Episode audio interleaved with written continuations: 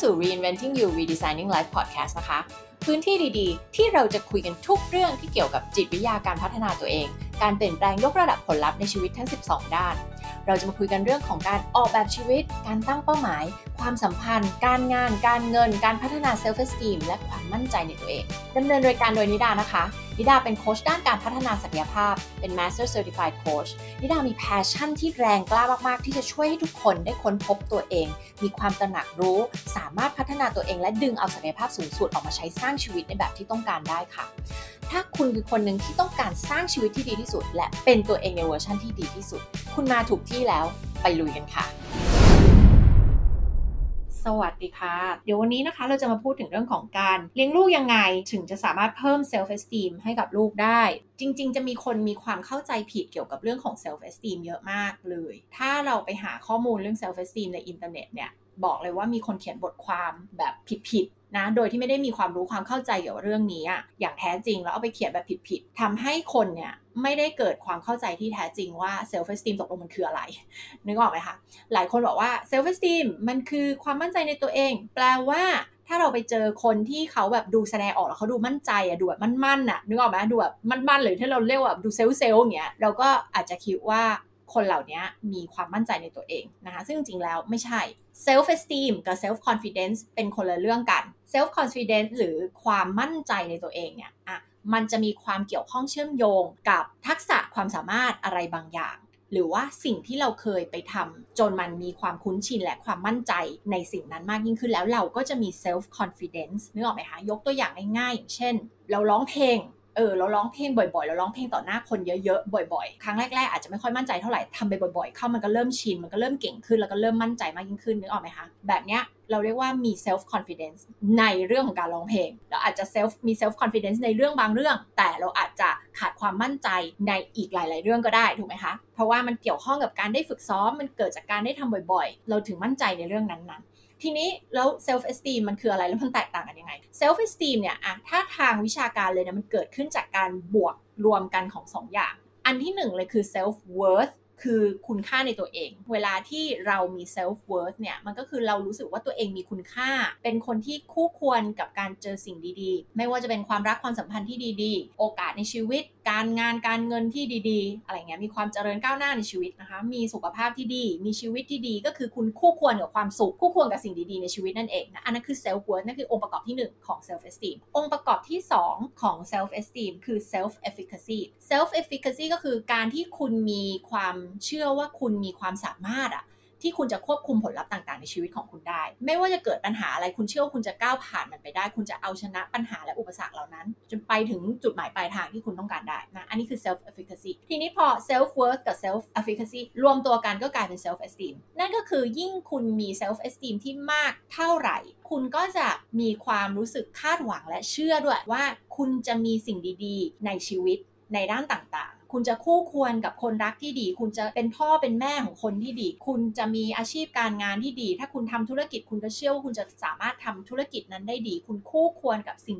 ดีๆ คุณคู่ควรกับความสุขในชีวิตนี้ การที่คุณจะได้มีเพื่อนฝูง มี network มี connection ต่างๆ คุณก็เชื่อว่าคนที่อยู่ใน network ของคุณเนี่ยนะ คุณคู่ควรที่จะได้คบ ได้เจอ ได้รู้จัก ได้คบหาสมาคมกับคนที่ดีๆ ที่คุณคู่ควร ถ้าเราบอกว่าเวลาที่เราจะไปวัดสุขภาพของเราเนี่ยการวัดสุขภาพก็ดูหลาย factor ถูกไหมเวลาที่เราไปที่โรงพยาบาลหรือว่าไปฟิตเนสหรืออะไรก็ตาม ก็อาจจะดูค่านู่นค่านี่น้ำตาลสูงไหมคอเลสเตอรอลเป็นยังไง ไขมันเป็นยังไงค่า BMI เป็นยังไงอะไรก็แล้วแต่เราจะวัดถูกไหมคะ factor เหล่านั้นมันก็เป็นสิ่งที่สามารถจะบอกได้ว่าสุขภาพของเรามันดีหรือมันไม่ดี อันนั้นเป็นการวัดทางด้านร่างกาย ถ้าหากว่าเราจะวัดในเชิงของสุขภาพจิตของเราเนี่ยวัดได้ด้วยเซล self esteem นี่แหละ ดังนั้นไอ้ความเข้าใจผิดที่หลายคนไปอ่านเจอในอินเทอร์เน็ต แล้วบอกว่า self esteem ที่มันมากเกินไปเนี่ยไม่ดี อันนี้คือไม่จริงนะคะ เป็นความรู้ความเข้าใจที่มันแบบบิดเบือนไป เพราะว่าจริง ๆ ตรงกันข้ามเลย คนที่มี self esteem ที่ดีจะไม่ใช่คนที่แสดงออกแบบมีอีโก้สูง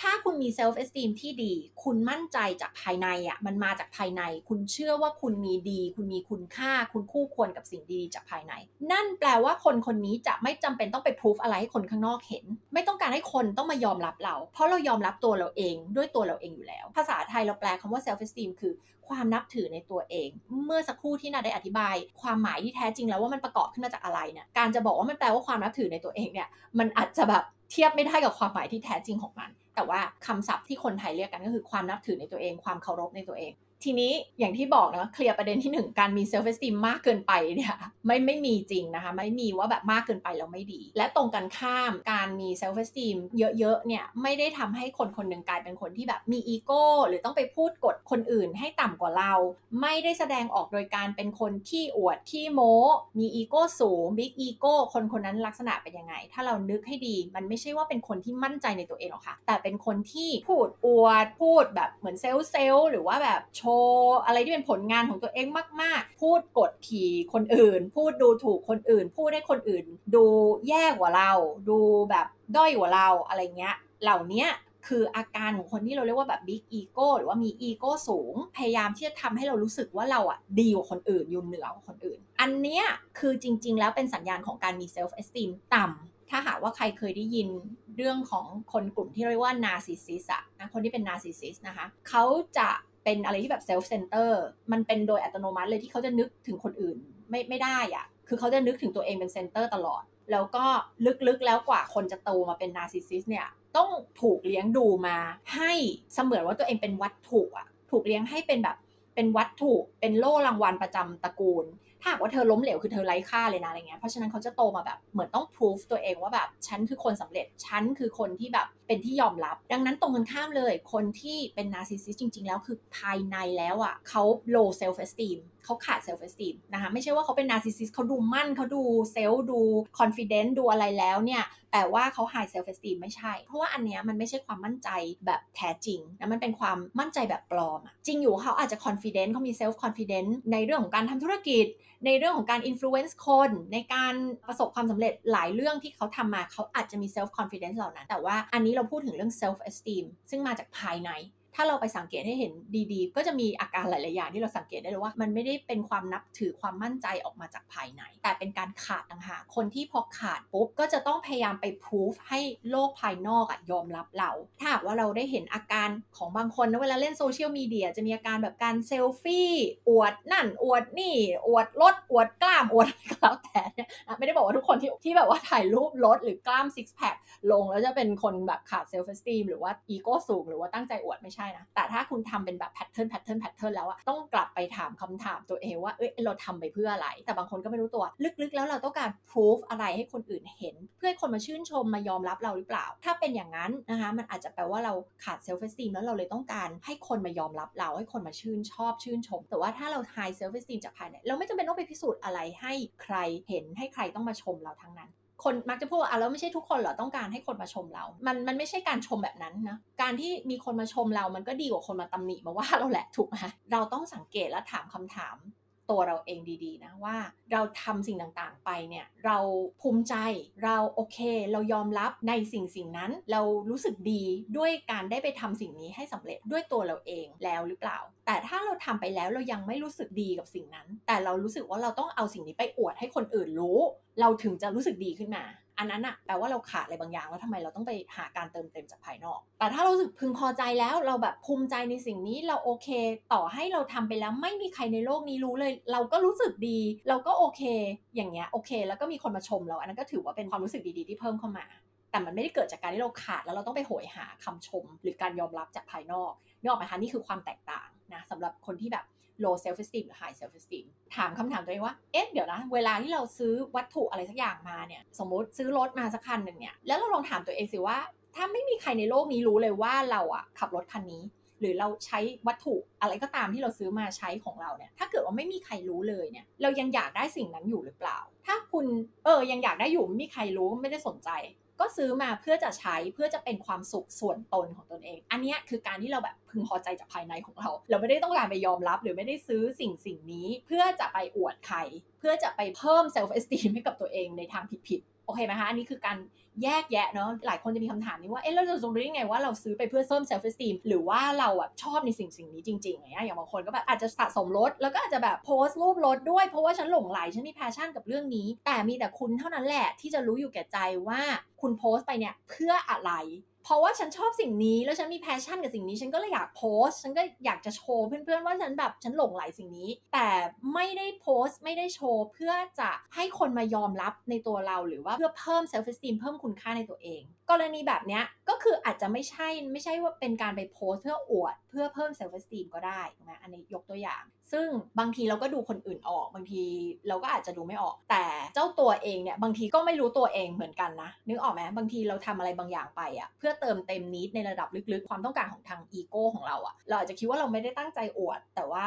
ลึกๆ อาจจะตั้งใจอวดเพราะอยากได้รับการยอมรับก็ได้ ซึ่งอันเนี้ยมันต้องใช้ความตระหนักรู้ในตัวเอง ซึ่งเกิดการพัฒนาขึ้นมาในตัวเราเอง เราถึงจะรู้ตัวว่าแท้ที่จริงแล้วที่เราทำไปเนี่ยเราทำไปเพื่ออะไร นั่นคือประเด็นว่าตกลง self esteem คืออะไร self esteem ต่างกับ self confidence ยังไงทีนี้ก็จะมีแบบพ่อแม่ที่มีลูกเป็นวัยรุ่นหรือเป็นลูกเล็กแล้วแต่แล้วแต่เนี่ยเขาก็อยากจะรู้ว่าเอ๊ะเราจะทำยังไงให้ลูกแบบมีทั้ง self esteem แล้วก็ self confidence เพิ่มมากขึ้น มันเชื่อมโยงกันถึงแม้มันจะเป็นคนละเรื่องกันนะมันเชื่อมโยงกัน การที่เรามี self esteem ที่ดีเป็นพื้นฐานอยู่แล้วเนี่ยอันนี้แน่นอนเลยเป็นสิ่งที่ดีอยู่แล้วเพราะเป็นตัววัดสุขภาพจิตความคิดเรา ถ้าพื้นฐานมันดีมันแน่นอะ แล้วเราจะไปมี self confidence ในเรื่องต่างๆ เช่นมี self esteem ที่ดีอยู่แล้ว แล้วแบบฉันชอบร้องเพลง ฉันก็อยากจะไปฝึกร้องเพลงให้ฉันมี self confidence มีความมั่นใจในทักษะของการร้องเพลงต่อหน้าคน ก็ย่อมเป็นเรื่องไม่ยาก เพราะเรามี self esteem ที่เราเชื่ออยู่แล้วว่าฉันมีคุณค่ามากพอ แล้วก็มีความสามารถที่ฉันจะควบคุมผลลัพธ์ในชีวิตของฉันได้แปลว่าถ้าฉันอยากเก่งร้องเพลง ฉันก็พาตัวเองไปเก่งร้องเพลงได้อะ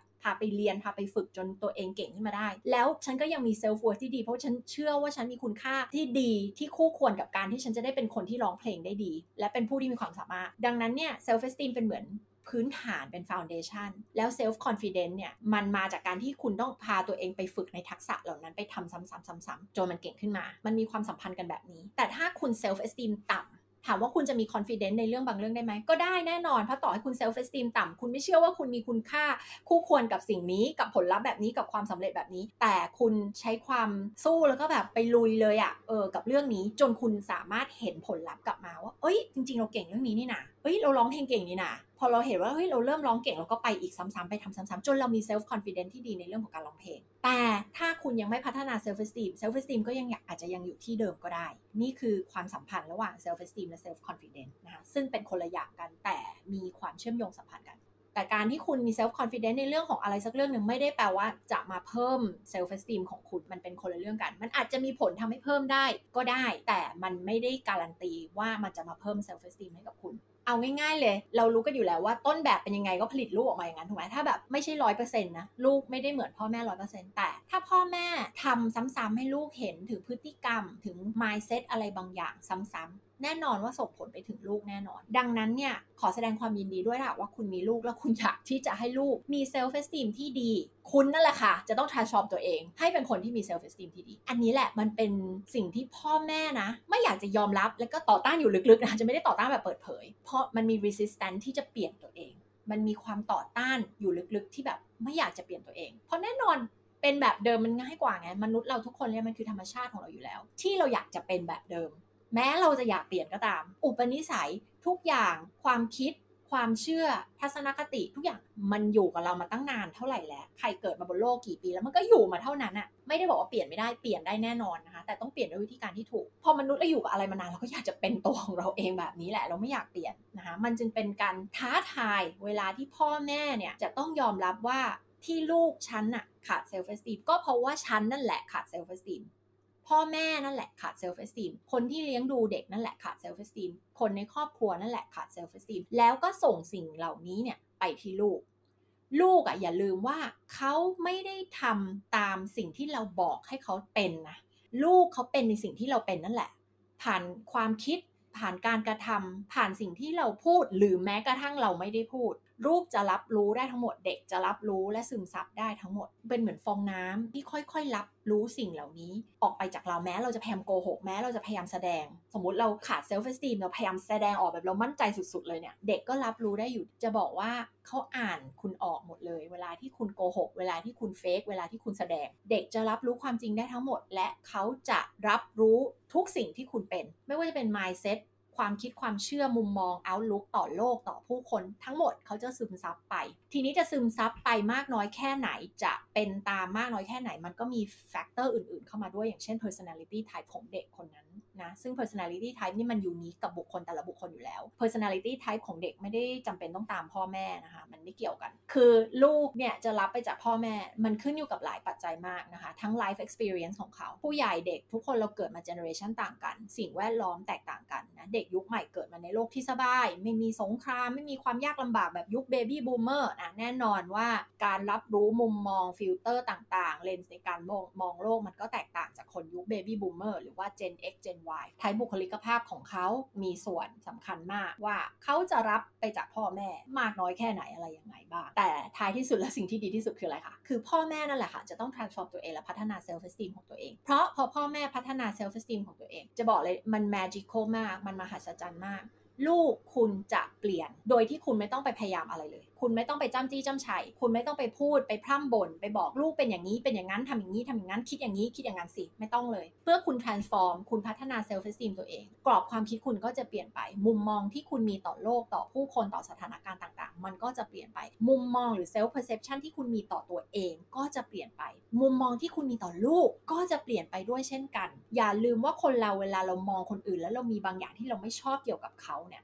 มัน reflect อะไรคะ มัน reflect เกี่ยวกับสิ่งที่คุณไม่ชอบเกี่ยวกับตัวเอง ดังนั้นพ่อแม่หลาย ๆ คนที่ไม่ชอบสิ่งที่มองเห็นในลูกอะลูกคืออะไร ลูกคือกระจกสะท้อน ถ้าคุณมองลูกแล้วคุณแบบไม่มีความเป็นผู้นำเลย หรือไม่มีความมั่นใจในตัวเองเลย หรือขาด self esteem ทั้งหมดทั้งปวงนั้นอะ มันคือการสะท้อนสิ่งที่คุณไม่ชอบที่มีอยู่ในตัวคุณเองนั่นแหละนะคะแล้วคุณไปมองเห็นในตัวลูก ดังนั้นถ้าไม่ชอบอะไรในคนอื่นนั่นคือแปลว่าคุณไม่ชอบสิ่งนั้นในตัวเอง อาจจะไม่ได้เกี่ยวกับบุคคลคนอื่นเลยด้วยซ้ำและโดยเฉพาะกับลูก เพราะว่าพ่อแม่จะค่อนข้างเซสซิทีฟว่าอะไรลูกเนี่ยคือผลผลิตของเรา ฉันเป็นผู้ที่เลี้ยงลูกมา ถ้าลูกดีหรือไม่ดีมันก็แบบเหมือนกับมันมาจากตัวเราอะเพราะฉะนั้นเนี่ย มันยิ่งเป็นกระจกสะท้อนที่ดีมากๆ การที่มีลูกนี่แหละ มันเป็นกระจกสะท้อนที่ฟอสให้เราต้องกลับมามองดูตัวเราเอง ว่าเออทำไมลูกเป็นอย่างนั้นมันเกิดมาจากเราแล้วเราทำอะไรเราเป็นอะไรทำไม ถึงไปสะท้อนอยู่ในตัวลูกแบบนั้น ดังนั้นถ้าเห็นอะไรในตัวลูกที่เรารู้สึกไม่ชอบไม่โอเค ให้เรากลับมาที่ตัวเราเองเลยอะค่ะ เราไม่ชอบเรื่องนี้ในตัวเราเองยังไงบ้างนะคะ แล้วก็มาพัฒนาที่ตัวเอง แล้วไม่ต้องไปห่วงลูกหรอกค่ะ เพราะว่าพอเราพัฒนาที่ตัวเราเอง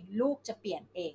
ลูกจะ transform ตามเราเอง ถามหน่อยว่าเราจะไปบังคับให้ลูกพัฒนา self esteem แต่ตัวเราอะยืนกรานว่าเราจะไม่พัฒนาได้ไหม ไม่ได้ด้วยตรกกะเหตุผล เพราะเขาอยู่กับเราตลอดเวลา เราจะให้เขาเป็นแบบหนึ่งแต่เราอยู่กับเขาตลอดเวลาเราเป็นตัวอย่างในอีกแบบหนึ่งให้เขาเห็น แล้วเราจะ expect ให้เขาเป็นอีกแบบหนึ่งได้ยังไง การพัฒนา self esteem มันก็มีองค์ประกอบหลายๆอย่างคือการใช้ชีวิตแบบมีสติ การใช้ชีวิตแบบมีสติคืออะไร ไม่ใช่แบบทำอะไรไปตามอารมณ์ ตอนนี้อยากทำมันนี่ตอนนั้นอยากทำไม่คิดไม่วางแผน ไม่มีระบบความคิดอะไรเลย ใช้ชีวิตแบบไร้สติอะอันนั้นมันก็ความสัมพันธ์กับคนที่ low self esteem แต่ถ้าเรา high self esteem หรือเราต้องการพัฒนา self esteem เราต้องใช้ชีวิตแบบมีสติ มีสติเนี่ยมันเป็นคำที่พูดง่าย แต่ทำไม่ได้ไม่ได้ง่ายเลยนะ เหมือนเราไปฝึกสติฝึกอะไรเงี้ยแบบอยู่กับตัวเองอยู่กับปัจจุบัน รู้ว่าตอนนี้คิดอะไรพูดอะไรทำอะไรอยู่เนี่ยนี่คือความมีสติ การมีสติมันต้องมาพร้อมกับ self awareness คือความตระหนักรู้ในตัวเองคำนี้ก็พูดกันบ่อยๆ แต่จะบอกเลยว่าหลายคนที่คิดว่าตัวเองมีความตระหนักรู้ในตัวเอง ไม่ได้มีความตระหนักรู้ในตัวเอง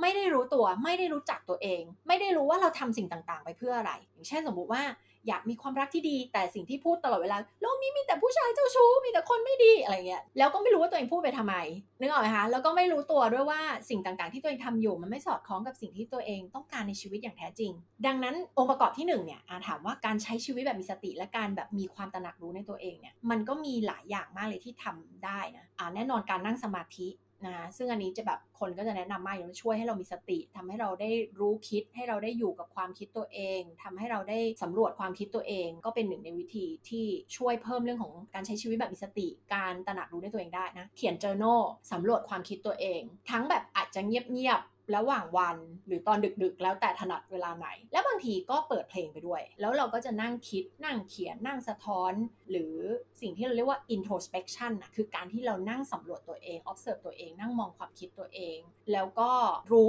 ตัวมันคือความรู้ตัวความตระหนักรู้ว่าแบบ ตอนนี้เราคิดแบบนี้ทำไมเราคิดแบบนี้ เรามีความรู้สึกแบบนี้ทำไมรู้สึกแบบนี้รู้สึกแบบนี้ เพราะอะไรเหตุการณ์อะไรเกิดอะไรขึ้น เนี่ยคือความที่เรารู้ตัว เรารู้ตัว เรารู้ว่าจุดแข็งเราคืออะไร เรารู้ว่าจุดอ่อนเราคืออะไร รู้ว่าเราเคยทำสิ่งนี้ผิดไปแล้วเราจะแก้ไขมันได้ยังไงอะไรเงี้ยนี่คือความที่เราแบบมีสติเราใช้ชีวิตแบบมีสติ แล้วเราก็มีความตระหนักรู้ในตัวเองเรารู้ว่าเราต้องเปลี่ยนแปลงพัฒนาเรื่องอะไรบ้าง เรารู้ว่ามีอะไรบ้างที่เราไม่ชอบเกี่ยวกับตัวเอง แล้วเราอยากจะเปลี่ยนแปลงมัน หรือมีอะไรที่เราชอบเกี่ยวกับตัวเองแล้วเราโอเคอยู่แล้วเมื่อกี้นอกจากเรื่องทำสมาธิแล้วก็คืออย่างที่บอกวิธีที่ 2 คือเขียน journal หรือว่านั่งมองความคิดตัวเอง observe ตัวเอง อยู่กับตัวเอง แต่ทำไมชีวิตคนทุกวันนี้เนี่ยมีความตระหนักรู้ในตัวเองต่ำมากเลย เพราะว่าไม่ได้นั่งอยู่เงียบๆกับตัวเองไงถูกไหม มาถึงก็อะไรคะ Netflix เปิด Netflix ดูดีกว่า เล่นมือถือดีกว่าเข้า Facebook ดีกว่า เล่นโซเชียลมีเดียดีกว่า บางคนเขาบอกค่าเฉลี่ยตอนนี้เล่น Facebook เท่าไหร่สี่ห้าชั่วโมงต่อวัน จะเอาเวลาที่ไหนมานั่งอยู่กับตัวเองล่ะ จะเอาเวลาที่ไหนมานั่งตระหนักรู้มานั่งสำรวจความคิดตัวเองล่ะ จะมีเวลาที่ไหนมามีสติล่ะ ในเมื่อพอว่างปุ๊บ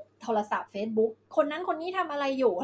ถูกไหมคะใครกินข้าวกลางวันที่ร้านอาหารไหนอะไรเงี้ยหรือเปิด Netflix ดูซีรีส์ดูหนังดูอะไรไปเรื่อยๆแล้วจะมีเวลาตอนไหนล่ะที่จะได้มาสร้างความตระหนักรู้ในตัวเอง จะมีเวลาไหนที่จะได้มาสำรวจความคิดของตัวเอง แค่จะถามว่าทุกวันนี้ฉันมีความสุขหรือเปล่าโมเมนต์นี้ฉันมีความสุขหรือเปล่า ฉันมีความสุขฉันมีความทุกข์หรือมันเป็นยังไงเพราะอะไร แล้วมันก็เลยนำไปสู่ภาวะที่เราเรียกว่าเกิดการทำให้ตัวเอง ด้านชาไร้ความรู้สึก เพราะเสียงข้างนอกที่อยู่ในโลกมันหนวกหูมากเลย มันเสียงดัง มันมีนู่นนี่นั่นวุ่นวายไปหมดเลย นี่คือเหตุผลที่ตอนที่เกิดโควิด แล้วคนได้กลับมาอยู่บ้านกันเยอะๆ มันทำให้คนได้มา introspect มาอยู่กับตัวเองมากขึ้น ได้กลับมาถามคำถามตัวเองมากขึ้นว่า ชีวิตที่ฉันใช้อยู่ทุกวันนี้เนี่ยมันมีความสุขแล้วจริงๆหรอ งานที่ฉันไปทำทุกวันนี้บริษัทที่ฉันไปทุกวันเนี้ย ฉัน happy จริงหรอ มันใช่สิ่งที่ฉันอยากจะทำจริงหรอ นี่คือสิ่งที่เป็น passion ของฉันจริงๆหรอ นี่คือเหตุผลที่มันเลยเกิด the great resignation ที่อเมริกาที่คนลุกขึ้นไปลาออก เยอะแยะไปหมดเลย เพราะว่าเขาเกิด epiphany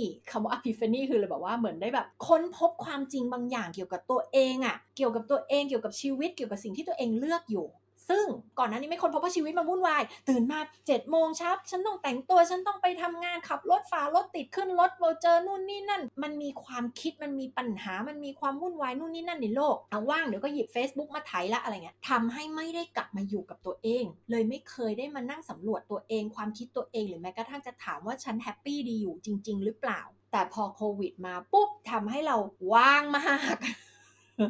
แล้วถอดตัวเองเอาตัวเองมาอยู่ที่บ้านแล้วก็แบบ ได้อยู่กับตัวเอง มีสเปซมีความเงียบตัดความวุ่นวายออกไปจากชีวิต เยอะแยะมากมายทำให้เราได้กลับมานั่งสงบอยู่กับตัวเอง แล้วได้ถามคำถามตัวเองเหล่านี้ได้นั่ง introspect ได้นั่งคิดสะท้อน ได้นั่งสำรวจความคิดความรู้สึกที่แท้จริงของตัวเอง อีกเหตุผลก็คือเพราะว่าเวลาที่มันเกิดวิกฤต หรือเกิดเหตุการณ์เฉียดตาย หรือเกิดอะไรที่มันน่ากลัวแบบนี้ มันจะทำให้มนุษย์เราเนี่ย กลับมามองเห็นว่าชีวิตจริง ๆ แล้วอะไรที่มันสำคัญไอสิ่งที่เราเคยไปวิ่งตามเราอาจจะค้นพบว่ามันไม่ได้สำคัญมันไม่ได้ทำให้เรามีความสุขซะด้วยซ้ำแต่เราไปวิ่งตามเพราะสังคมบอกให้เราวิ่งตาม แต่โควิดมาทริกเกอร์ทำให้เราได้กลับมาอยู่กับตัวเอง แล้วได้กลับมา prioritize ได้กลับมาเรียงลำดับความสำคัญในชีวิตใหม่ว่า เอ้ย เดี๋ยวก่อนดิอะไรที่มันสำคัญกับชีวิตเรากันแน่ แล้วเรื่องที่เราเคยไปวิ่งตามมันมันอาจจะไม่ได้แบบสำคัญจริง ๆ หรือเปล่า มันทำให้เรากลับมาตั้งคำถาม กับตัวเรากับชีวิตเรา แล้วก็กลับมา introspect การใช้ชีวิตอย่างมีสติ การตระหนักรู้ในตัวเอง ทั้งหมดที่ได้พูดไปแล้วนะก็มีวิธีอื่น เช่น การขอ feedback จากคนอื่น แต่ไม่ใช่ขอ feedback จากใครก็ได้ ต้องเป็น feedback จากคนที่เขาจะสามารถให้สิ่งที่เป็นความจริงกับคุณนะนะหลายคนเวลาจะขอ feedback ไปขอกับใคร ไปขอกับคนที่รู้ว่าเขาจะชมเราได้ไปแล้วได้ประโยชน์อะไร ไม่ได้ความจริงเลย อาจจะเป็นความจริงก็ได้แต่มันจะได้แต่เรื่องที่แบบมาชื่นชมคุณถูกไหมคุณก็จะไม่รู้ว่าอะไรที่คุณต้องพัฒนา ดังนั้นแล้วถ้าคุณอยากเกิดความตระหนักรู้ในตัวเอง อยากจะรู้ว่าจุดบอดของคุณมีอะไรบ้าง เหมือนแบบอาการผักติดฟันแล้วคนเขาเห็นกันหมดแล้วยกเว้นตัวเองนิสัยอะไรที่ไม่ดี อะไรที่แบบพัฒนาควรจะพัฒนา แต่ตัวเองยังไม่รู้ตัวว่ามันคืออะไรบ้าง ก็ขอฟีดแบ็จากคนรอบตัวเรา คนที่หวังดีกับคุณแล้วกล้าที่จะพูดความจริงให้คุณฟัง โดยที่เขาไม่สนใจแล้วว่าคุณจะอาจจะไม่พอใจหรือโกรธคุณต้องไปหาคนเหล่านี้ให้เจอให้ได้ คนเหล่านี้นี่แหละที่เขารักคุณอย่างแท้จริง แล้วเขาจะช่วยคุณพัฒนาได้จริง อาจจะเป็นเจ้านายคุณอาจจะเป็นเพื่อนร่วมงานคุณ อาจจะเป็นเพื่อนของคุณ อาจจะเป็นคนในครอบครัวอาจจะเป็นคู่รักของคุณ ใครก็แล้วแต่ ให้ไปขอ feedback แล้วเวลาไปขอ feedback อะจะบอกว่าอย่าไปขอแบบ ให้เขากลัวที่จะให้ feedback คุณนึกออกไหมคุณต้องบอกเขาว่าคุณอยากได้ feedback นี้จริงๆ แล้วคุณต้องน้อมรับ feedback นี้นะ ไม่ใช่พอเขาให้ feedback มาทำอะไรคะ เถียง แก้ตัว อธิบายหลายคนบอกว่าไม่ไม่ได้แก้ตัวอธิบายนะ จริง ๆ แล้วมันมันไม่ใช่อธิบายหรอกค่ะ มันคือการที่คุณพยายามจะเอาชนะ คุณพยายามที่จะเถียงว่าแบบมันไม่จริงยังไงบ้าง เวลาที่คน feedback คุณอะคุณไม่ต้องไปเถียงคุณไม่ต้องไปอธิบายอะไรทั้งสิ้นคุณรับมาอย่างเดียวเลย แล้วคุณค่อยไปกรองทีหลังนะว่าอะไรจริงไม่จริง แน่นอนสิ่งที่ feedback มามันไม่ใช่ว่าเอาไปใช้ได้ร้อยเปอร์เซ็นต์คุณเก็บสะสมมาแล้วเดี๋ยวคุณค่อยไปกลั่นกรองเองนะว่าโอเค อันนี้เขา feedback มามันจริงนะ แต่ไม่ได้อยากปรับปรุงเรื่องนี้อะฉันโอเคกับนิสัยแย่นี้ของฉันหรือคุณอาจจะค้นพบว่า เออไออันนี้แบบไม่โอเคจริงๆอะแล้วมีคนพูดหลายคนแล้วอะเออมันคงจะจริงแล้วแต่ฉันไม่เคยรู้ตัวมาก่อนเออแล้วคุณอาจจะรู้สึกว่าการเป็นคนแบบนี้มันไม่ดีเลยนะ ไม่โอเค ฉันอยากพัฒนาเรื่องนี้ ก็การใช้ชีวิตแบบมีสติ คือการรู้ว่าตัวเองตัดสินใจทำและเลือกสิ่งต่างๆ ในชีวิต ในแต่ละวินาที แต่ละนาที แต่ละชั่วโมง เลือกไปทำไม เลือกมาอย่างมีสติหรือเปล่า หรือเป็นแค่อารมณ์ชั่ววูบเลือกมาเนี่ยมันสอดคล้องกับตัวตนที่เราอยากจะเป็นจริง ๆ หรือเปล่า เช่น วันนี้เราเลือกที่จะเป็นคนขี้โมโห ทะเลาะกับเพื่อนที่ทำงาน หรือวันนี้เราเลือกที่จะใช้สติแล้วพูดคุยกับเขาแบบดีๆ ถึงแม้เราจะไม่ได้เห็นพ้องต้องการในเรื่องนี้ เราสามารถที่จะเลือกได้ใช้ชีวิตแบบมีสติ รู้ว่าเราคิดอะไร รู้ว่าเราพูดอะไร แล้วก็ตัดสินใจเลือกสิ่งต่างๆ ไม่ว่าจะเป็นความคิดการพูดการกระทำองค์ประกอบที่ 2 คือ self acceptance คือการยอมรับตัวเอง การยอมรับตัวเองเนี่ยทั้งสิ่งที่ดีสิ่งที่ไม่ดีและสิ่งที่แบบไม่ดีมากๆ เขาเรียกอะไร the good the bad the ugly คือยอมรับตัวเองทั้งหมดเลย แต่ถามว่าการยอมรับนี้ไม่ได้แปลว่าคุณต้องแบบชอบเต็มสมดทุกอย่าง ชื่นชมตัวเองเป็นสมดทุกอย่างไม่ใช่ มันคือการยอมรับเหมือนยอมรับความจริงอะสมมติว่าเราบอกว่าเอ้ยเป็นคนใจร้อน แต่เราก็ยอมรับว่าเราเป็นคนใจร้อนเออเรายอมรับ เราจะรู้ได้ไงว่าเรายอมรับตัวเองแบบร้อยเปอร์เซ็นต์แล้วหรือยัง คือเวลาที่เรามีคนมาพูดถึงนิสัยนี้ของเรา หรือเรานึกถึงนิสัยนี้ของเรา แล้วเราไม่รู้สึกถูก trigger ไม่รู้สึกถูกกระตุ้น ไม่รู้สึกโกรธ ไม่รู้สึกไม่พอใจ แล้วเรารู้สึกแบบ อืม ก็ฉันใจร้อนจริง แต่เรารู้สึกสงบในใจในขณะที่มีคนพูดสิ่งนี้ขึ้นมา หรือเราพูดสิ่งนี้ขึ้นมานึกออกไหมเราไม่ได้รู้สึกแบบ เฮ้ย ไม่นะ ฉันไม่เป็นคนใจร้อน ฉันไม่ใช่คนขี้โมโหนะ อะไรเงี้ย แบบมามาว่าฉันอย่างนี้ได้ไงเนี่ย อันนี้คือถูก trigger ละ มันเหมือนเรามีแผลอยู่แล้วถูกสะกิดอะ มันเจ็บขึ้นมาทันที หรือที่เราแบบเรียกภาษาทั่วไปว่าแบบแทงใจดำลงแบบนั้นอะถ้าคุณถูก trigger นั่นแปลว่าคุณไม่ได้ยอมรับสิ่งนั้นเกี่ยวกับตัวเอง เวลาที่เรามี self acceptance กับตัวเองเนี่ย เราจะมีความสงบ มันคือคำว่า peaceful เรามีความสงบในใจทั้งที่เรารู้ the good the bad และ the ugly ของตัวเองอะเราไม่รู้สึกร้อนรน เรารู้สึกแบบเออฉันมีข้อดีแบบนี้ฉันมีข้อเสียแบบนี้ ฉันมีสิ่งที่ทั้งดีทั้งไม่ดีทั้งอะไรทั้งหลายรวมอยู่ในตัวเอง แล้วฉันก็ยังรู้สึกสงบในใจฉัน ฉันรู้สึก peaceful ฉันรู้สึกยอมรับตัวเองได้แบบเต็มที่อะแต่ถ้ามันมีบางส่วนเรารู้สึก reject เกี่ยวกับตัวเองเราต่อต้านเราไม่อยากยอมรับสิ่งนี้เกี่ยวกับตัวเราเอง เรารู้สึกวิพากษ์วิจารณ์มันมีเสียงในหัวที่ตำหนิตัวเองเกี่ยวกับเรื่องนี้อยู่ตลอดเวลา เช่นแบบส่องกระจกรู้สึกตัวเองน่าเกลียดทำไมฉันเป็นคนหน้าตาแบบนี้ ฉันรู้สึกไม่ชอบหน้าตาตัวเองเลย ฉันไม่พอใจมันก็มีความรู้สึกร้อนรนในใจ มีความรู้สึกอึดอัดมีความรู้สึกอยากจะเปลี่ยนแบบ คือความรู้สึกอยากจะเปลี่ยนมันมี 2 แบบนะคืออยากจะเปลี่ยนแบบอยากจะพัฒนาตัวเอง แต่เรารู้สึก peaceful ในใจเรา เช่นเรามีนิสัยบางอย่างที่เรารู้สึกอยากเปลี่ยนแต่เรายอมรับมันอะเราเรายอมรับตัวเองเรามี self acceptance กับตัวเอง แต่ถ้าเรารู้สึกแบบไม่ชอบสิ่งนี้เกี่ยวกับตัวแล้วแบบแย่แล้วมันรู้สึกไม่สงบในใจเหมือนที่นายกตัวอย่างแบบทำไมฉันหน้าตาน่าเกลียดอย่างนี้ฉันไม่ชอบหน้าตาตัวเองเลยสมมติอย่างเงี้ยแล้วฉันแบบอยากจะไปทำสัญญกรรมเพื่อเปลี่ยนหน้าตัวเองเงี้ยแปลว่าเราไม่มี self acceptance เราขาด self acceptance แล้วเราก็เลยอยากไปเปลี่ยนตัวเอง ซึ่งสังเกตสิว่ามันจะไม่ได้พบกับความสุขอย่างแท้จริง ตัวอย่างคนที่ไปสัญญกรรมบ่อยๆ สัญญกรรมเท่าไหร่ก็ยังไม่พอใจยังไม่มีความสุขขึ้นมาสักทีเนี่ยนั่นแหละมันเป็นเพราะเหตุนี้ในใจคุณมันไม่ได้ไงแต่สมมติคุณยอมรับตัวเองทั้งแพ็กเกจแบบเนี้ยยอมรับตัวเอง the good the bad the ugly แล้วคุณยังมีความสงบในใจอะคือคุณยอมรับตัวเองมาแบบทั้งอย่างเงี้ยเออ มันไม่มีใครเพอร์เฟกในโลกนี่ มันมีทั้งดีทั้งไม่ดีนะอะไร เห็นความแตกต่างกันไหม ดังนั้นคุณต้องยอมรับตัวเองก่อน และขอย้ำอย่างที่บอก การยอมรับตัวเองไม่ได้แปลว่าคุณต้องพึงพอใจทุกสิ่งเกี่ยวกับตัวเอง แต่มันคือคุณยอมรับแบบนี้แล้วคุณมีความสงบในใจของคุณกับการที่คุณเป็นแบบนี้เนี่ยแหละ แล้วคุณรู้ว่าเออเดี๋ยวคุณอยากจะไปพัฒนาเปลี่ยนแปลงอะไรบ้างอันนั้นแยกกันไปอีกเรื่องหนึ่งอันที่ 3 self responsibility คือความรับผิดชอบในผลลัพธ์ในชีวิตของตัวเอง ซึ่งมันเกิดมาจากการเลี้ยงดูแทบจะล้วนๆเลยนะ ราะว่าอะไรถ้าพ่อแม่สอนว่าชีวิตขึ้นอยู่กับโชคชะตากรรม เออเราไม่ได้กำหนดเองหรอก เกิดมาเป็นคนเก่งก็เก่ง ถ้าไม่เก่งก็ไม่เก่งซวยไปอะไรเงี้ย เออถ้าเราสอนลูกว่าชีวิตมันไม่ได้อยู่ในการควบคุมของเรา หรือว่าเฮ้ยคนเก่งคนรวยคนประสบความสำเร็จก็แค่โชคดีอะนี่คือการสอนลูกว่าอะไรคะว่าชีวิตไม่ได้อยู่ในการควบคุมของเรา ผลลัพธ์ในชีวิตไม่ได้ขึ้นอยู่กับการควบคุมของเรา ถ้าเราสอนลูกแบบนี้หรือไม่ต้องเป็นต้องสอนละแค่เราปฏิบัติตัวอยู่บนพื้นฐานความเชื่อนี้ ลูกก็จะเห็นและรับรู้ได้ทั้งหมดเขาก็จะคิดตามเราเขาจะเชื่อตามเราและเป็นตามเรา เขาก็จะไม่มี self responsibility เขาไม่ได้เชื่อว่าเขาควบคุมผลลัพธ์ในชีวิตได้ ดังนั้นเขาก็เชื่อว่าความสุขความสำเร็จเนี่ยมันเป็นเรื่องโชคชะตา มันแบบเออได้ก็ดีไปโชคดีไปอะไรอย่างเงี้ยนึกออกไหมแต่นึกภาพแบบที่ 2 ถ้าเราสอนลูกตั้งแต่เด็ก ๆ แล้วเราเป็นตัวอย่างการกระทำคำพูดความคิดเรามันสะท้อนมาจากความเชื่อที่เราเชื่อว่าทุกสิ่งทุกอย่างในชีวิตของเราผลลัพธ์ในชีวิตของเราเกิดมาจากเราทำให้มันเป็น เรานี่แหละ responsible เรานี่แหละเป็นผู้ที่ต้องรับผิดชอบกับผลลัพธ์ในชีวิตของตัวเราเอง อันนี้ไม่รวมถึงการที่เกิดพายุเฮอริเคนแผ่นดินไหวนู่นนี่นั่นอันนั้นอันสิ่งเหล่านั้นเป็น condition ที่มันมันเป็นสถานการณ์ที่มันเกิดขึ้นที่เราควบคุมมันไม่ได้นะ แต่คุณเลือกได้นี่ว่าเวลาที่มันเกิดสิ่งต่างๆ เกิดเหตุการณ์ต่างๆเนี่ยเออสมมติคุณขับรถไปแล้วรถชนอะคุณเลือกได้นี่ว่าคุณจะ react หรือคุณจะ response ต่อเหตุการณ์เหล่านั้นยังไง คุณจะลงไปทะเลาะกับคนที่ขับรถชนคุณ หรือคุณจะลงไปคุยกันดีๆ แล้วก็แก้ไขปัญหากันไปแบบผู้มีสติ อันนี้คือสิ่งที่เราบอกว่าเราสามารถเลือกและควบคุมผลลัพธ์ในชีวิตของเราได้ ทั้งหมดถ้าเราเชื่อสิ่งนี้ และเราปฏิบัติตัวแบบนี้ลูกก็จะรับรู้นะคะว่าเออจริงชีวิตเราขึ้นอยู่กับการกระทำของเราขึ้นอยู่ความคิดเราขึ้นอยู่ตัวเราอะเด็กก็จะโตมาเป็นคนที่มี self responsibility อยากได้อะไรก็ไปทำให้มันเกิดรับผิดชอบ แทนที่จะอะไรแทนที่จะเป็นคนที่เบลมโชคชะตา โทษนั่นโทษนี่ เวลาที่มันอะไรมันไม่เป็นไปดังใจเราก็ไปหาคนโทษ โทษใครก็ได้เงี้ยสอบตกโทษครูแล้วกันครูสอนไม่ดี หรือแบบธุรกิจเจ๊งก็โทษเศรษฐกิจละกัน หรือว่าตกงานก็ถูกเจ้านายไล่ออกก็บอกว่าเจ้านายไม่ดีละกันบริษัทไม่ดีละกัน แทนที่จะมากลับมารับผิดชอบกับตัวเอง แล้วแบบมานั่งคิดว่าเอ๊ะ เราไม่ดียังไงหรือหรือเปล่าทำไมเราถึงถูกไล่ออก หรือทำไม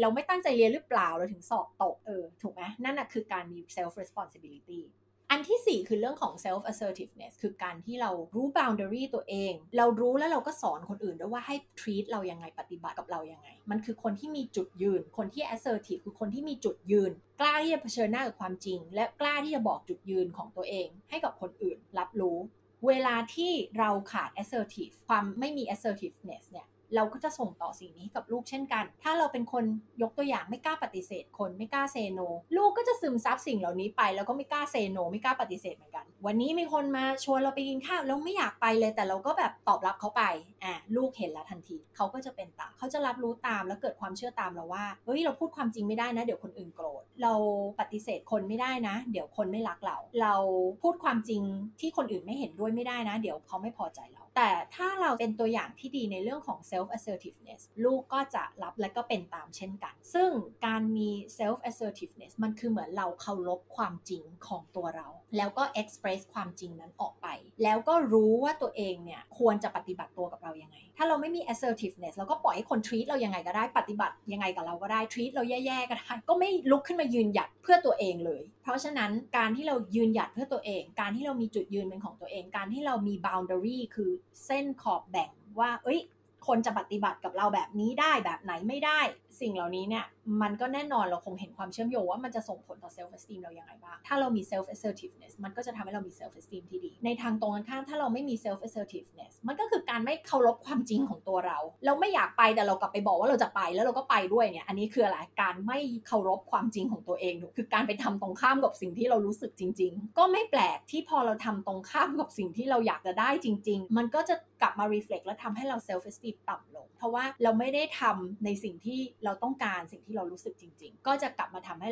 คุณค่าในตัวเองลดลงแล้วก็ self efficacy ก็คือการที่เรารู้สึกว่าเราควบคุมผลลัพธ์ในชีวิตได้ มีความสามารถที่จะควบคุมผลลัพธ์และเอาชนะอุปสรรคต่าง ๆ ได้ องค์ประกอบอันที่ 5 ก็คือเรื่องของการใช้ชีวิตแบบรู้เป้าหมายชีวิตของตัวเอง การรู้ว่าเราตื่นขึ้นมาทุกทุกวันเราตื่นมาเพื่ออะไร ตื่นมาเพื่อสร้างอะไรดีๆ กับโลกใบนี้ ให้กับตัวเองให้กับคนในครอบครัวให้กับคนที่อยู่รอบตัวคุณหรืออะไรก็แล้วแต่มิชชั่นในชีวิตของคุณที่คุณเกิดมาอยู่บนโลกใบนี้ เพื่อทำอะไร การที่เรารู้ว่า purpose ของเราคืออะไร และเราใช้ชีวิตทุกๆวัน ให้สอดคล้องกับเป้าหมายชีวิตอันนี้ของคุณ ก็จะเป็นการเพิ่ม self esteem แต่ถ้าเราใช้ชีวิตแบบไม่มีความหมาย อยู่บนโลกใบนี้เพื่ออะไร ไม่รู้ตื่นมาทำอะไร ไม่รู้ใช้ชีวิตไปเพื่ออะไร ไม่รู้ว่าเหมือนตื่นมาหายใจเป็นวันๆแล้วก็ไม่ได้มาสร้างคุณค่าอะไร ไม่รู้ทำอะไรไปทำงานทุกวันเพื่อได้เงิน แต่ก็ไปแบบซอมบี้อะไปแบบว่าไม่ได้รู้สึกว่างานตัวเองมีความหมาย ไม่ได้มี passion กับงานของตัวเองนะอันนี้ก็คือแปลว่าคุณไม่ได้ใช้ชีวิตอย่างมีความหมายอย่าง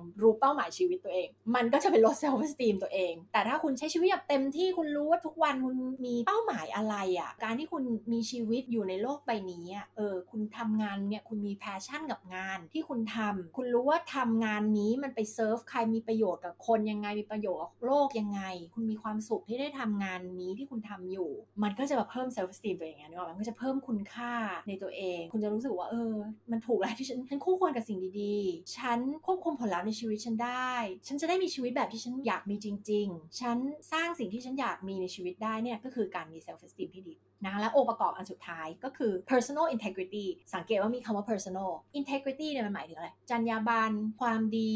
ศีลธรรม อะไรต่างๆ การที่เราจะเพิ่ม self esteem ของเรา เราต้องทำทุกสิ่งทุกอย่างออกไป ให้สอดคล้องกับ integrity ของเราทำไมไม่ต้องมีคำว่า personal integrity ก็เพราะว่า integrity ของคนคนหนึ่งมันอาจจะไม่เหมือนกับคนอีกคนหนึ่งสมมติเราบอกว่าการขโมยของไม่ผิด เราเชื่อแบบนี้จริงๆนะเราเชื่อว่าการไปขโมยของไม่ผิด แล้วเราไปขโมย อันนี้ก็จะไม่ได้ลด self esteem เรา เพราะว่าเราไม่ได้เชื่อว่าเราทำขัดแย้งกับ integrity ตัวเอง เป็นตัวอย่างคำๆหน่อยแต่น่าจะอธิบายแล้วเข้าใจแต่สมมุติเรารู้อยู่แก่ใจ รู้อยู่ลึกๆว่าการทำสิ่งนี้เนี่ยมันไม่ถูกต้องมันผิดมันเป็นเรื่องเห็นแก่ตัว มันเป็นเรื่องไม่ดีหรืออะไรก็แล้วแต่เนี่ยแต่เราก็ทำสมมุติเราบอกว่าการนินทาคนเนี่ยเป็นเรื่องไม่ดีอ่าเราก็วิจารณ์คนอื่นทำไมคนนี้นินทาเนี่ยแต่เรากลับนั่งนินทาคนไม่ทำงานทำการนั่งนินทาคนเนี่ยอันนี้คือเราทำขัดแย้งกับ personal integrity ของตัวเอง ตอนที่นินทาอยู่อาจจะนึกว่าตัวเองสนุกรู้สึกดีแต่จริงไม่ใช่ ลึกๆ แล้วคุณกำลังลด self esteem ของตัวเองอยู่ เพราะคุณทำขัดแย้งกับสิ่งที่คุณให้คุณค่าว่ามันเป็นสิ่งที่ดี คุณ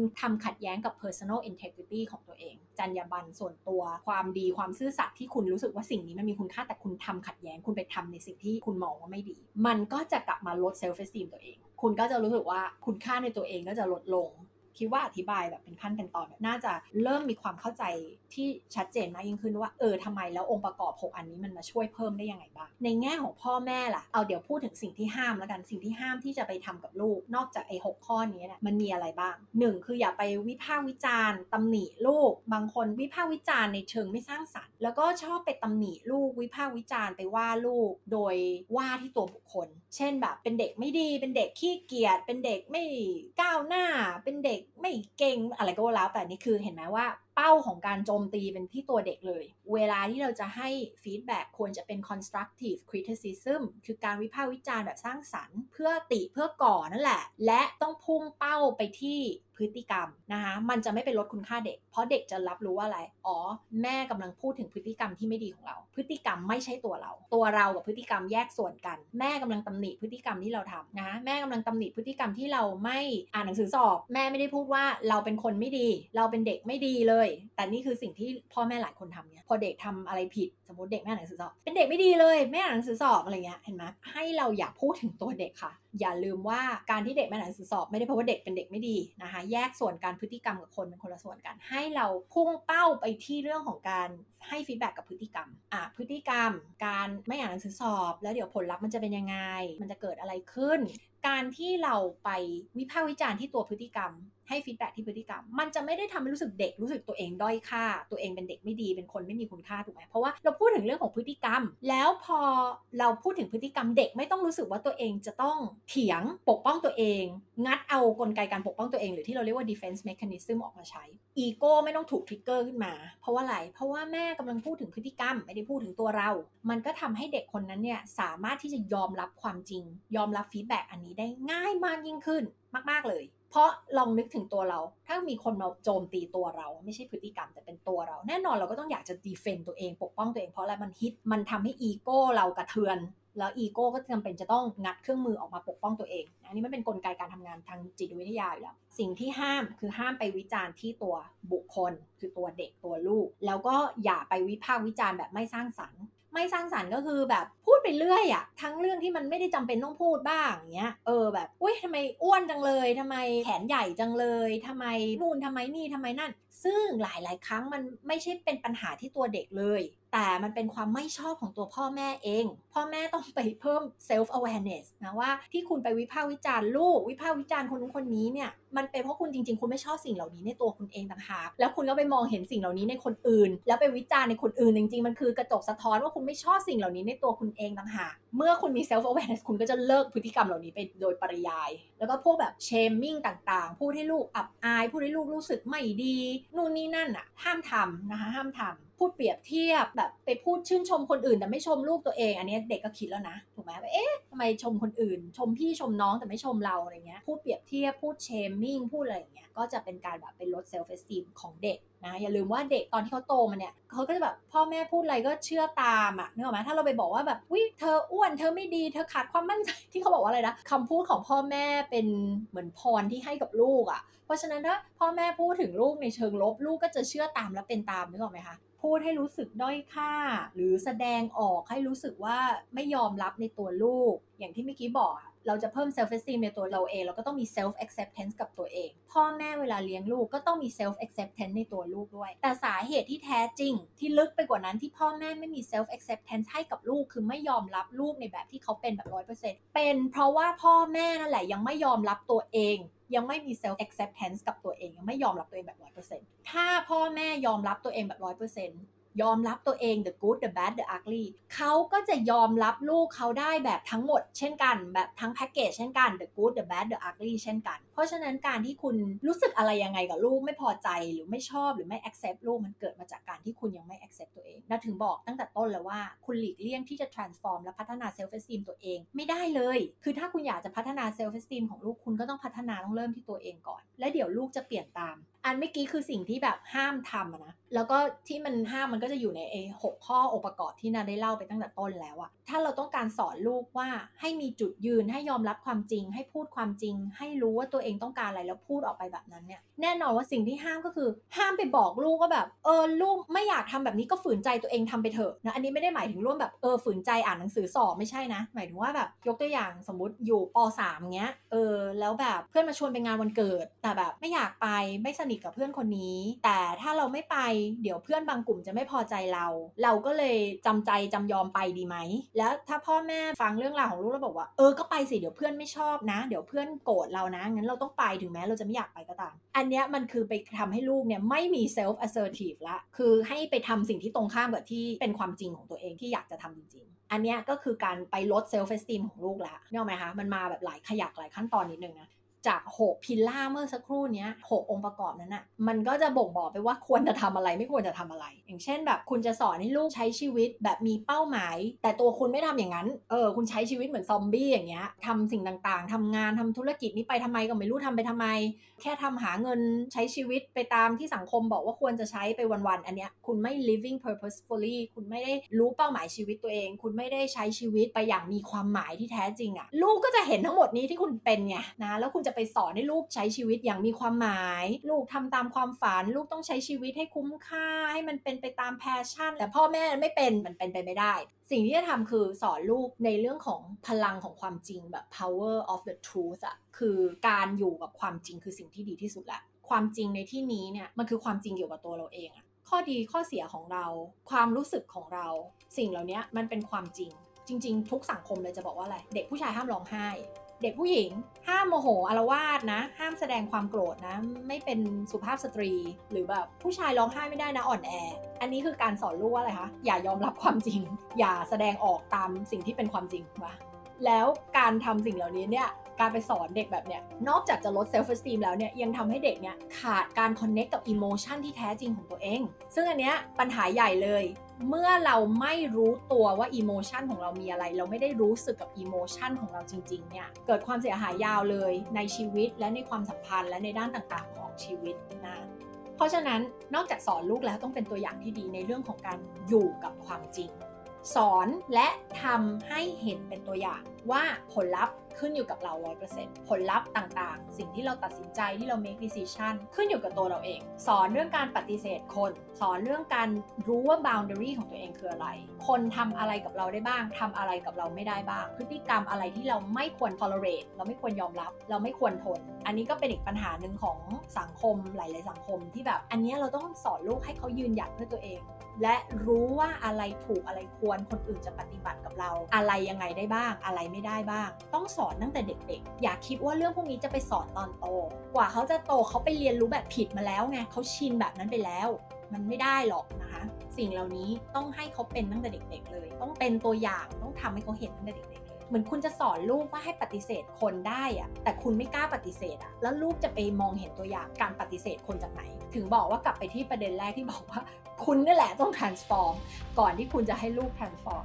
สิ่งที่ควรทำต่อไปคือทำสิ่งที่สอดคล้องกับ value ประจำใจของคุณ value คืออะไรคะ ค่านิยมประจำตัวคุณหรือว่าสิ่งที่คุณให้ความสำคัญ สมมุติคุณให้คุณค่ากับความซื่อสัตย์นั่นแปลว่าทุกการแสดงออกคำพูดการกระทำพฤติกรรมของคุณ ให้สอดคล้องกับความซื่อสัตย์ถูกไหมไม่ใช่คุณบอกคุณ value ซื่อสัตย์แต่คุณโกหกหรือสมมุติคุณให้คุณค่ากับความเมตตาคุณทำสิ่งต่างๆ ให้สอดคล้องกับการที่คุณมีเมตตา ทำสิ่งต่างๆ ให้สอดคล้องกับสิ่งที่คุณ value เมื่อลูกเห็นลูกเขาก็จะเป็นตาม เขาก็จะทำสิ่งที่สอดคล้องกับสิ่งที่เป็น value ประจำใจของเขาอันนี้มันก็จะไปผูกกับเรื่องของ personal integrity นะสิ่งที่ดาบอกมันก็จะไปเชื่อมโยงกับ6ข้อนั้น6องค์ประกอบนั้นนอกจากเมื่อกี้ที่บอกว่าเวลาตำหนิให้ตำหนิพฤติกรรม เวลาชมอะให้ชมพฤติกรรม ให้ชมความพยายาม ให้ชมสิ่งที่มันไม่ไปผูกกับลักษณะอะไรบางอย่างของเขา เช่นแบบ อุ๊ยฉลาดจังเลยอย่างเงี้ยเพราะอะไร การที่เราจะชมเด็กเราควรจะชมที่ความพยายาม process หรือว่า journey ที่เขาไปถึงจุดๆนั้น ไม่ได้บอกว่าจะชมผลลัพธ์ไม่ได้เลยนะ แบบอุ้ยสอบได้ A เก่งจังเลย ไม่ใช่ว่าจะชมไม่ได้แต่ให้เทน้ำหนักไป เยอะๆ ที่ความพยายามความตั้งใจของเขา เพราะถ้าคุณบอกว่า อุ้ยได้ A ฉลาดจังเลย เด็กรับรู้อะไรทันที เอ้ยทุกวันหนึ่งฉันไม่ได้เอฉันก็โง่หรอฉันก็ไม่ฉลาดหรอกฉันก็ไร้คุณค่าขึ้นมาทันทีเลย แล้วมันก็จะเป็นการไปบอกเขาอยู่ไกลๆว่าผลลัพธ์ในชีวิตมันไม่ได้ขึ้นอยู่กับตัวเขานะ แค่บังเอิญเธอเกิดมาฉลาดเท่านั้นแหละ เธอก็เลยได้ A เห็นไหมว่ามันมันนึกไม่ถึงนะว่าการที่แค่เราไปชมเด็กว่าเด็กฉลาด มันเป็นการไปเชื่อมโยงกับการที่จะทำให้เขาไม่มี self responsibility ได้ ใช่ไหมพอเราบอกว่าเขาฉลาดจังเลยเขาคิดว่าที่เขาได้ A เพราะว่าอะไรอ๋อฉันยีนดีฉันฉลาด ฉันเกิดมาดันแค่ฉลาด ถ้าใครศึกษาเรื่อง growth mindset ก็จะรู้ว่าเด็กที่คิดแบบเนี้ยเด็กที่คิดว่าที่ตัวเองได้ดีเพราะตัวเองฉลาดอะเกิดมาเป็นอย่างนั้นเลยอะหรือมี talent ด้านกีฬา ด้านการร้องเพลงด้านอะไรก็ตามเนี่ยที่มัน inborn คือมันเกิดมาเป็นแบบนั้นเลยเนี่ย แล้วเราเขาคิดอย่างนั้นอยู่ซ้ำๆอาจจะทำให้เขาเป็น fix mindset ได้ ก็คือเขาไม่ได้เชื่อว่าเขาสามารถทำให้ความสามารถในเรื่องนี้มันพัฒนาขึ้นได้ เขาคิดว่ามันเกิดมาเป็นยังไงก็เป็นอย่างนั้นมันก็ fix อยู่แค่นั้น ดังนั้นวันที่มันมีโจทย์ที่ยากๆเข้ามา มีความท้าทายมากๆเข้ามาเขาจะไม่กล้าไปทำเพราะเขากลัวล้มเหลวนี่คือสิ่งที่เกิดขึ้นจากเด็กหลายคนที่เป็นแบบ genius หรือเป็นเด็กที่ IQ สูง แล้วถ้ามีวันหนึ่งมีโจทย์ที่ยากๆมากๆ แล้วเขาคิดว่าเขาทำไม่ได้ เขาจะไม่ทำ เพราะเขาไม่ได้คิดว่ามันเกิดจากความพยายามเขาคิดว่ามันเกิดมาจากอ๋อฉันฉลาด แต่เขาคิดว่าเขาฉลาดเท่านี้พอมันมีวันหนึ่งที่มันมีโจทย์ที่ยากเขาไม่กล้าทำแล้ว ดังนั้นให้ชมที่กระบวนการ ให้ชมที่ process ให้ชมที่ความพยายามมันจะเป็นการสอนเด็กโดยทางอ้อมแหละว่าคุณอยากจะได้ผลลัพธ์ในชีวิตยังไง ขึ้นอยู่กับตัวเอง ต่อให้เราไม่ได้เกิดมา IQ สูงมาถ้าเราพยายามมันต้องได้ อันนี้ก็เป็นแบบเล็กๆ น้อยๆแล้วกันนะคะ แต่จริงๆแล้วอะ่ะก็คือเอา 6 องค์ประกอบนะไปลงรายละเอียดแล้วแบบวิเคราะห์สำรวจตัวเองว่าสิ่งที่เราคิดเป็นกระทำอยู่พูดอยู่ในชีวิตของเราทุกวัน มันได้สอดคล้องกับการเพิ่ม self esteem จาก 6 องค์ประกอบนี้หรือยังแล้วเรากำลังเซตตัวอย่างแบบไหนให้กับลูกของเรา วันนี้ก็เรียกว่าค่อนข้างจะครอบคลุมแล้วกันนะคะในเรื่องของ self esteem และเดี๋ยวยังไงเราก็กลับมาแตะเรื่องนี้กันอีกแล้วแหละ เพราะว่าเรื่อง self esteem เป็นเรื่องที่สำคัญมากแล้วก็พูดถึงเรื่อยๆ ใครอยากรู้รายละเอียด หรือว่าอยากจะศึกษาเรื่องนี้เพิ่มเติมนะคะ ก็ไปซื้อหนังสือนำมาอ่านได้นะคะ Shine from within ส่องแสงเจิดจรัสจากภายใน หาได้ตามร้านหนังสือทั่วไปเลย แล้วเดี๋ยวเรากลับมาพบกันนะคะใน episode ต่อไป เดี๋ยวเราจะมาคุยกันนะคะ ก็เป็นเรื่องความสัมพันธ์การเลี้ยงลูก ความรักการพัฒนาตัวเองพัฒนาชีวิตแล้วเดี๋ยวเราพบกันใหม่นะคะกับ Reinventing You Redesigning Life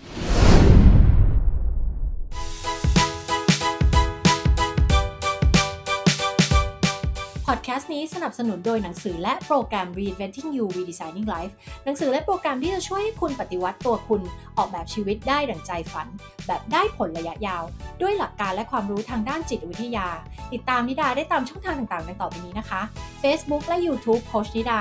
Instagram นิดาเลิศ .th Clubhouse นิดาเลิศสอบถามเกี่ยวกับโปรแกรมโคชชิ่งและ mentoring ต่างๆ ได้ที่ Line Official at Coach นิดานะคะ มา reinvent ตัวคุณและ redesign ชีวิตกันนะคะ แล้วพบกันใน episode หน้าค่ะ